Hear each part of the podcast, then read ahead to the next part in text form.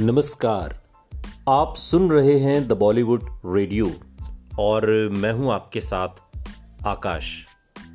दोस्तों, ये किस्सा राम तेरी गंगा मैली फ़िल्म का तो है, लेकिन बात होगी राज कपूर और राजीव कपूर की।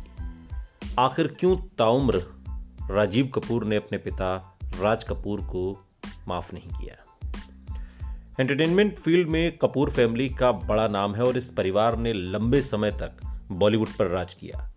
अब भी परिवार के सदस्य फिल्मी दुनिया का हिस्सा हैं और सभी अपने स्तर पर दर्शकों के मनोरंजन में जुटे हुए हैं। पृथ्वीराज कपूर के बाद राज कपूर ने फिल्मी दुनिया में काफ़ी नाम कमाया और उन्होंने अपने बेटों और भाइयों को भी सिनेमा में पहचान दिलाने में मदद की। लेकिन उनके बेटे राजीव कपूर की किस्मत फिल्मी दुनिया में ज़्यादा नहीं चमकी। और ये उनकी नाराज़गी ताउम्र बनी रही। कपूर खानदान में राजीव कपूर ऐसे सदस्य कहे जा सकते हैं जिनका सितारा सिनेमा की दुनिया में ज़्यादा नहीं चमका। राजीव को सेटल करने की काफ़ी कोशिशें हुई, लेकिन वे सिक्का नहीं जमा सके। फ़िल्म राम तेरी गंगा मैली तो आपको याद ही होगी। फ़िल्म का नाम आते ही सबसे पहले एक्ट्रेस मंदाकिनी का नाम सामने आता है। असल में भी ऐसा ही हुआ था। फ़िल्म की सारी सुर्खियाँ मंदाकिनी बटोर ली गई थी।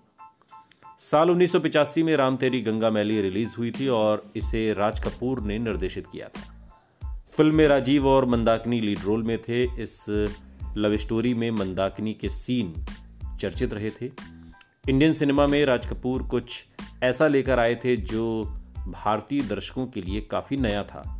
ये फ़िल्म हिट साबित हुई और सबसे ज़्यादा यदि किसी को इसका फ़ायदा मिला तो वो थी मंदाकिनी। राजीव को ये अच्छा नहीं लगा और उन्होंने इस बात की नाराज़गी पिता राज कपूर से ज़ाहिर की।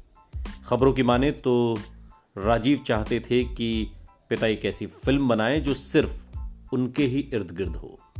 लेकिन राज कपूर ऐसा नहीं किया उन्होंने और इस वजह से राजीव उनसे बहुत नाराज़ हो गए।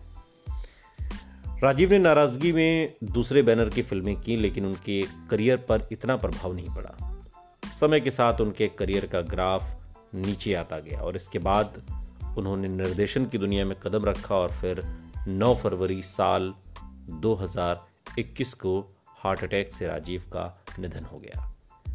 कहते हैं राजीव कपूर अपने पिता राज कपूर को इसलिए माफ़ नहीं कर पाए क्योंकि हमेशा ये मानते रहे कि उन्होंने उनको सेंट्रिक करके कभी कोई फ़िल्म बनाई ही नहीं। राम तेरी गंगा मैली, बेशक सुपर डुपर हिट फ़िल्म थी, लेकिन उस फ़िल्म का सारा क्रेडिट मंदाकिनी ले गई, क्योंकि वो फ़िल्म मंदाकिनी के इर्द गिर्द घूमती है। काफ़ी हद तक ये बात सच भी है। और इस वजह से राजीव कपूर ने अपने पिता राज कपूर को कभी माफ़ नहीं किया। सुनते रहिए द बॉलीवुड रेडियो, सुनता है सारा इंडिया।